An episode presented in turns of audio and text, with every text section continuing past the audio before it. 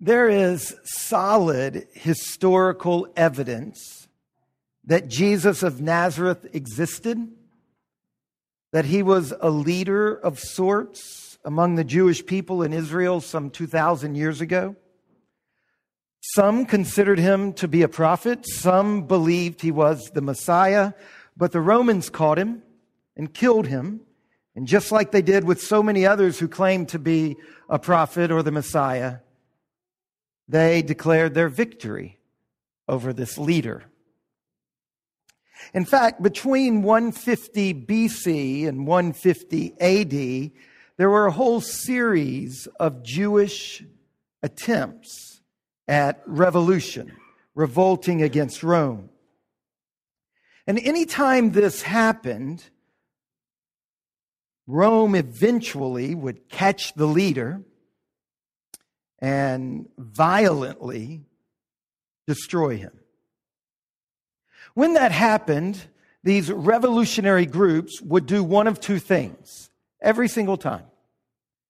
They would, the people who survived, that is, they would either give up the movement, say, we learned our lesson, we're out of here, we don't want any of that. We don't want to happen to us what happened to our leader or they would commit themselves to their revolution and find a new Messiah to lead them. And yet, after Jesus was executed, his followers did neither of those two things. The two things that all the followers of all the other messiahs did. They did not give up their movement, and they did not find a new Messiah. No, the early Christians did something that none of these other groups did. They insisted that their executed leader was indeed Israel's Messiah, that he was the Lord of the world, and that he was the one true God of the cosmos. Now that's quite a jump. I mean, when we look at the historical data, we see these things happening throughout those centuries, but there's this one particular group that makes a very outlandish claim. What can account for this historical anomaly? Well, the early Christians claim that Jesus was the Messiah of Israel and the Lord of the world and the one and only creator God of the cosmos because he was raised bodily from the dead. They put all of their eggs in the basket of Jesus' bodily resurrection three days after his crucifixion. The early Christians said, in other words, no resurrection, no Christianity. Now, some people argue that the early Christians invented these stories these stories about Jesus' resurrection. So instead of saying no resurrection, no Christianity, this argument says no Christianity, no resurrection. If Christianity did not exist, we would not be talking about the resurrection of Jesus because the Christians invented the resurrection of Jesus. So there's this debate, debate, which came first? The Christians or the resurrection? Did the resurrection produce Christianity, or were there a group of people that had developed this religion that produced the resurrection? Now, for the sermon this morning, I'm going to use the same format that I used in the message last week. First, I'm going to address an argument for Jesus' resurrection, just one very small argument. And then for the second part of the sermon, I'm going to explore some of what it meant to the early Christians to claim that Jesus had been bodily raised from the dead. All right, starting with the debate. Now, there are many arguments against Christianity. Some of them are very serious and very powerful, and some of them are flimsy. Among those who do not believe the account that I just read, John chapter 20, verses 19 to 31, one influential view against that account is that what we're actually reading in the resurrection stories, these are actually the projections of the early Christians' hope. The hope that they had. You see, they had bought into Jesus. They had bought into his teaching. Like many other revolutionary bands in that day, they had found someone that they had decided and put all of their hopes into that this was the leader.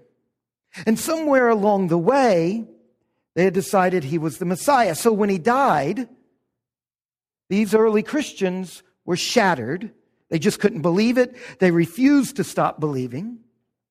So the argument is actually rooted in a theory of social psychology developed in the late 1950s by Leon Festinger, and it's called the theory of cognitive dissonance. It goes like this. The disciples believed so deeply that Jesus was Messiah when he was executed, they couldn't let go of that belief. And so they zealously committed themselves to this hope, to this belief, and they began to tell others that Jesus was alive, that their beliefs were true, and they began to convert other people to it. And as these things go, the more people that buy into the claim, the easier it is to actually believe the claim, because now you can point to all the other people who believe the same thing as you. Now, obviously, there are many different issues when it comes to belief or not regarding Jesus' resurrection. And this is just one particular way that some people look at the historical data and explain it. But there's a problem with this way of discounting the origins of Christianity.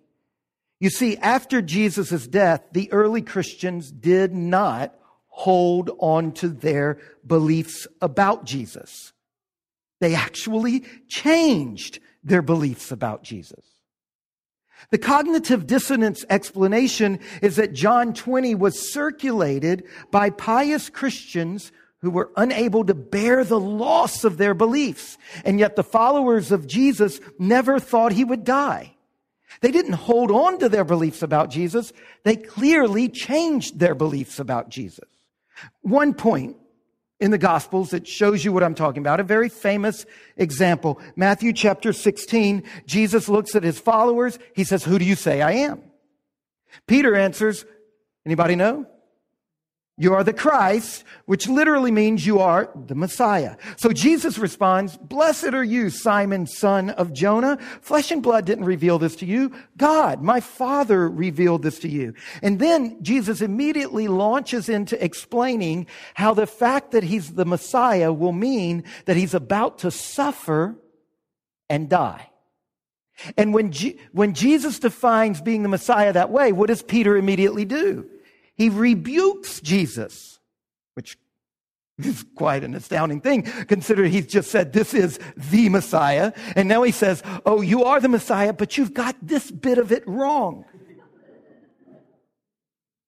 You see, Peter responds in the obvious way. He blurts out what every, what every Jewish person would have understood the Messiah of Israel will not die at the hands of his enemies. His enemies will die at his hands. So in, in the next verse, Jesus, Peter takes Jesus aside. He says, far be it from you, Lord. This shall never happen to you. This will not happen to the Messiah. Death does not happen to the Messiah. Jesus looks at Peter and what does he say? Get behind me, Satan. You are a hindrance to me.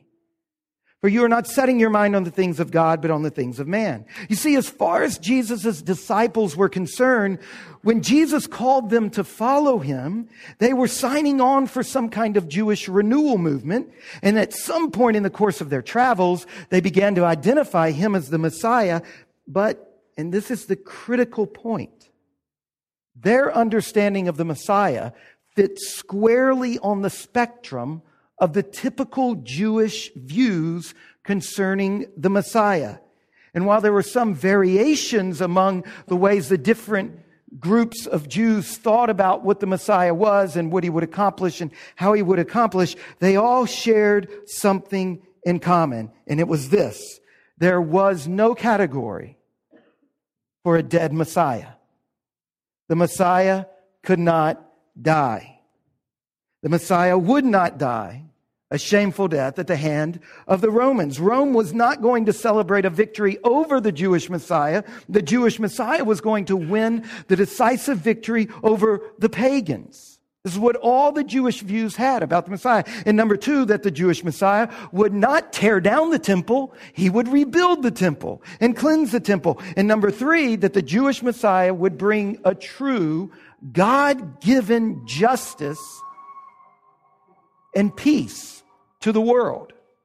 Now, this was what the Jewish people believed. So the cognitive dissonance theory of social psychology can explain some phenomena, but it does not explain the origins of Christianity because cognitive dissonance is an insight into how people hold on to a belief in the face of overwhelming evidence to the contrary. The disciples never believed the Messiah would die in the first place. So by telling the resurrection stories, they were not refusing to come to terms with evidence which disproved their belief. No, John chapter 20 is, it's, it's the disciples actually coming to terms with the evidence that did disprove their beliefs. Look, everybody agrees the gospel stories were written down many, many years after Jesus. And yes, they are weird stories. This is strange stuff, but they absolutely are not the projections of what people had always hoped for. Nobody had hoped for this. Nobody saw it coming. Now, there are other ways of discounting the story, but I'm just showing you how there are arguments in our culture discounting the resurrection that is not dealing with the historical data in a way that bears integrity. This is one of them. Now, don't get me wrong. I would never pretend to have found an argument that could force someone who is skeptical into admitting that Jesus must have been raised from the dead.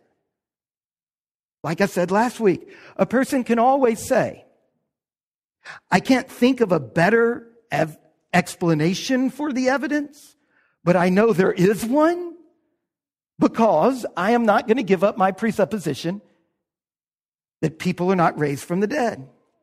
Cautious agnosticism, like I said last week, is always an option. In fact, that's exactly what we see Thomas doing in this passage, right? I'm not going to believe a crazy story like that. Jesus raised from the dead. That was nowhere on his radar. It wasn't easy for him. He said, I refuse to believe that. I know you say that's the explanation for what's going on, but I refuse that. There must be a better one out there. And as we saw last week, it's not just doubting Thomas. It's the women. It's Peter. It's all of the disciples. They were all astonished and confused and skeptical. Look, clearly for the ancients, the resurrection of Jesus' body was just as impossible to believe as it is for us. And yet, for some reason, they did believe it. The resurrection of Jesus is not the projection of hope. It was not invented after the fact to support Christianity. Jesus' bodily resurrection started Christianity. Or, at least you have to say, the belief in his bodily resurrection started Christianity. For many people, not everyone, the best and most reasonable explanation for the rise of Christianity is that Jesus really did rise from the dead. People really did see him and touch him and talk to him. Now, what I'm doing this week and last week is I'm attempting to clear away some of the misunderstandings and misreadings and flawed arguments against Christianity. For many people, again, not everyone, but for a lot of people, the Christian faith is difficult.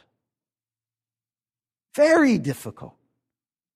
But to be honest, for those who do believe that Jesus was raised from the dead, we too have a struggle to face. But our struggle is not with the fact of the resurrection.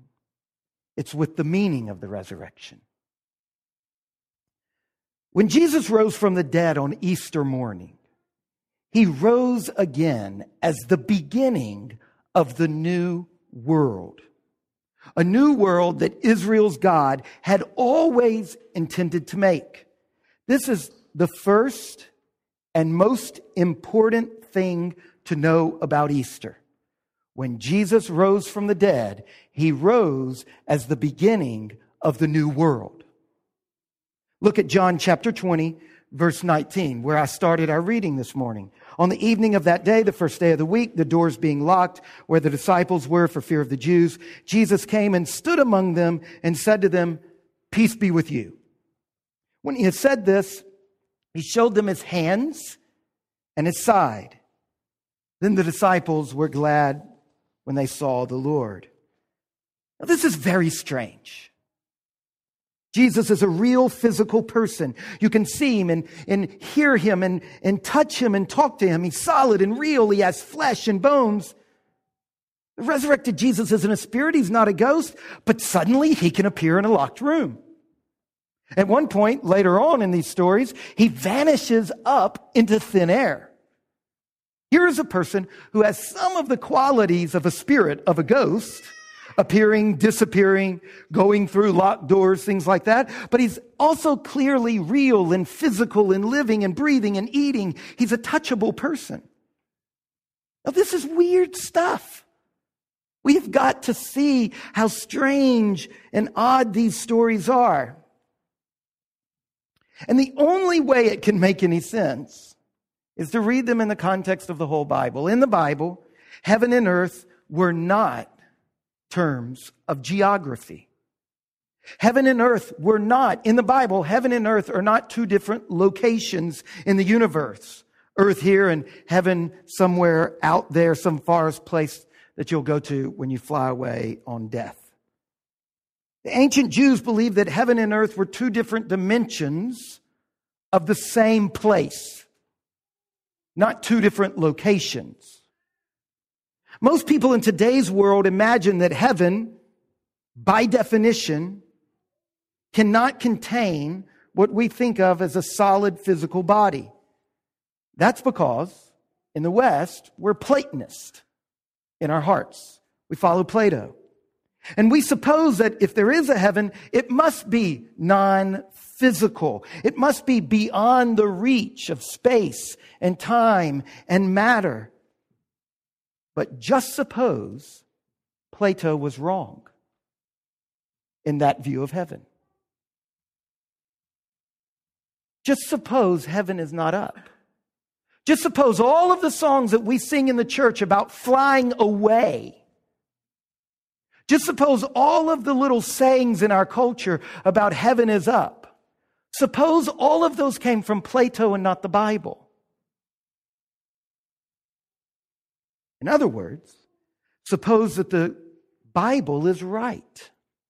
Suppose that heaven and earth are twin halves of the world that God created to eventually come together. Suppose that what has kept them apart this whole time is that human creatures were put in charge of one of the halves of reality, were put in charge of the earthly part of creation, and humans rebelled. And that their re- rebellion generated a sufficient head of steam for the earth to declare independence from heaven. And suppose that this self-rule has become extremely powerful in keeping heaven and earth veiled from one another so that earth is tyrannized with the regular weapon of the tyrant, death itself. Now, suppose that the Creator God had finally come in person to break the tyrant's weapon and to inaugurate the new world, a world in which the original purpose of the whole creation is restored. This is what the early Christians believed was going on with Jesus' resurrected body. What we are seeing in these very odd stories, stories that are so weird, they invite skepticism. What we are seeing is the birth of the new creation.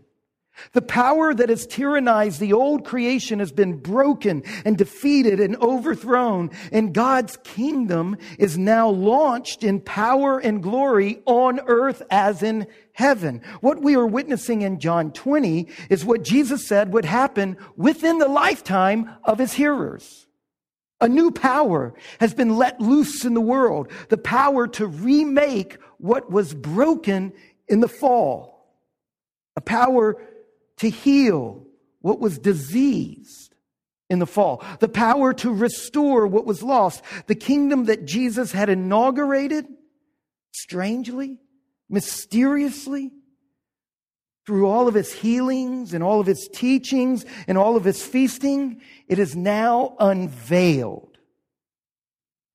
This is the beginning of the kingdom. Jesus' body.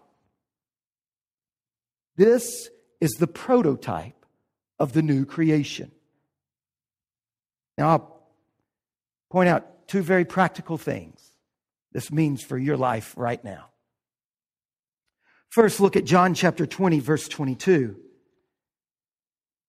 When he had said this, he breathed on them and said to them, Receive the Holy Spirit, and if you forgive the sins of anyone, they are forgiven. If you withhold forgiveness from anyone, it is withheld. At the heart of being a Christian is to turn away from sin and celebrate God's forgiveness and to announce that to the world. So Jesus gives his followers his spirit and he tells them to go and tell people in God's name and by his spirit that forgiveness is available to everyone who believes in Jesus. Now, part of this message is a warning. We must warn the world that sin is serious. It is a deadly disease. And unless we come to Jesus in repentance for our sins, death will continue to grow in our lives and it will be the final note for us. Our job is to pronounce judgment over every death filled work in this world. We're, our job is to pronounce judgment over all the particular death filled ways of living that the tyrant has brought into our world. Every one of us will suffer the pain of injustice, the defilement of the fall, the scandal of the curse, but we are messengers of the fact that that is not the last word. A new way of life has been opened, the way of repentance and forgiveness, and we must announce this to a muddled and confused and still rebellious world. To us Westerners, this sounds a bit gloomy. Dredge up your sins in order to hear them declared forgiven. But it is far far bigger than that. The death filled ways of the old creation fill our lives and our world. But a completely different life, a way of love and reconciliation and healing and hope is here. It's a way of living that is unthinkable to most, Christ- to most people and most societies. It's just as unthinkable as the resurrection itself. And that's the point. Welcome to Jesus' new world. One more thing the resurrection of Jesus means for our life here and now. When you read the resurrection stories and you see this Jesus that's doing this weird stuff. He's eating, he's drinking, people are touching him, talking to him, seeing him, not recognizing him, but then recognizing him. When we're reading these stories, you need to fix it in your mind that that Jesus, what he is doing, who he is, what he's like, that is the future. Jesus is the future breaking in to the present. We see when we look at Jesus, that God's great work of redemption is not to deliver us from this world. All through John 20, we see it's the same Jesus that existed before his death. The marks of the nails are in his hands. The wound is in his side, a wound big enough that you can fit your hand into. This isn't a ghost. It's not someone pretending to be Jesus. It is him. But it's him transformed.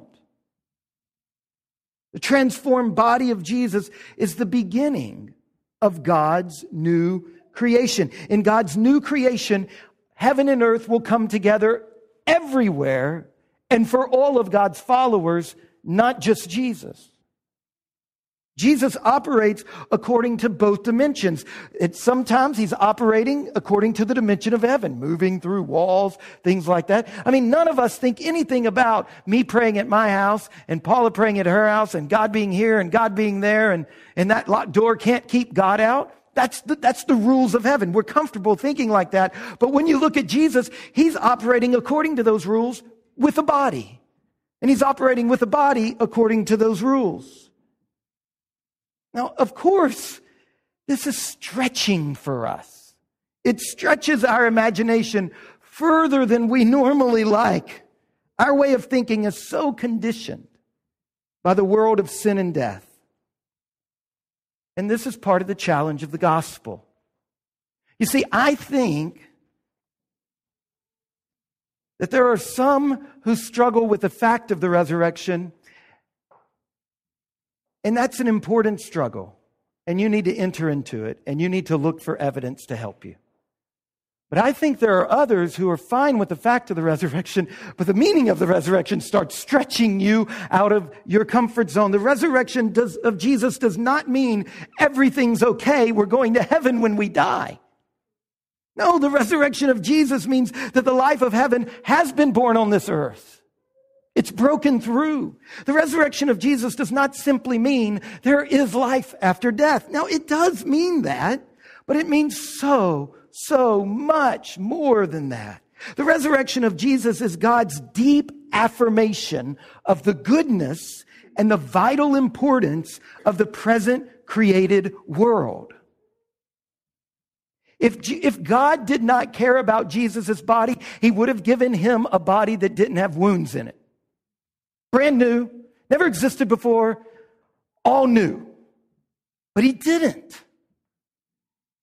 Because Jesus' pre crucifixion body mattered to God. So there's a house next door to me. It's still dilapidated. Lots of people have offered to buy it. The owner isn't in the mood to sell it. Some people that have offered to buy it have said to me, they're going to offer this much. And as soon as they get it, they're knocking it down because it's, it's, it's gone. I say back to them, please don't buy it. Please don't do that. Our town needs these old houses renovated. God thinks like me. God looks at the body of Jesus and doesn't say, it's too far gone. Says, no. God doesn't look at this world right now with, look, last night at seven o'clock, I'm walking home and, and, and, and Friday night at seven o'clock, I'm walking home from my office and, and the streets are filled with people. There's concerts in town. There's, there's Jack Browns and Billy Jacks and Clementine. It's just teeming with people. And as I'm walking home, I've been reading and thinking about these stories. You know what I think? I think they got it right. They love this world. They love music and food and drinking and dancing. They love all of these embodied actions. And God is not going to treat all of that stuff like a certain friend of mine wants to treat my neighbor's house. God's going to treat it just like I hope somebody treats my neighbor's house, looks at it in all of its brokenness and transforms it. That's what Jesus' body says to us. The resurrection of Jesus, of his body, is God's deep affirmation of the goodness and the vital importance of the present created order. There are things you love about this world, and God loves them too, and God is not going to give them up. The world will be renewed by God. The resurrection of Jesus' body is what will happen when the Creator comes to heal you your body, this whole world. Our job as Easter people is not simply to bumble along trying to live the present life a little bit better until one day we decay and die and end up either in the grave or some disembodied heaven. That is not your job. We will be raised to a new bodily life in God's new physical world. This world will be renewed and it will be filled with justice and beauty and freedom and life and truth. As Easter people, we are called to live our lives doing good works in the biblical sense of good works. Bible tells you to do good works. They don't earn your way into heaven. That they are your job to do once you come to Christ. You're to do good works. That's what it says all through the epistles. Do good things for the good of the city and for the good of the creation. Why? Because this is God's good creation. Broken. We are called to anticipate here and now the future. How do we do this? We do this by working for God's justice in the world now. Identify injustice and fight it with every ounce of your being, even if it leads to your own crucifixion, which it probably will. Our job right now is to work for the health and the flourishing of the planet, even if it means you're accused of being a Democrat and you don't want to be accused of being a Democrat. Fight for the health and flourishing of this planet, even if it changes your grocery bill. Fight for the health and flourishing of this thing that God loves so much. He died to renew it. Work for God's wise order and his exuberant freedom to come to birth in every square inch of this world. That is your job this side of the grave. Will you pray? Will you pray in the days to come about the ways in which God wants you to be an Easter person? Will you pray, God, how can I implement the achievement of Easter in this life that I live? How can I work in such a way that I am doing good works that anticipate the renewal of all things?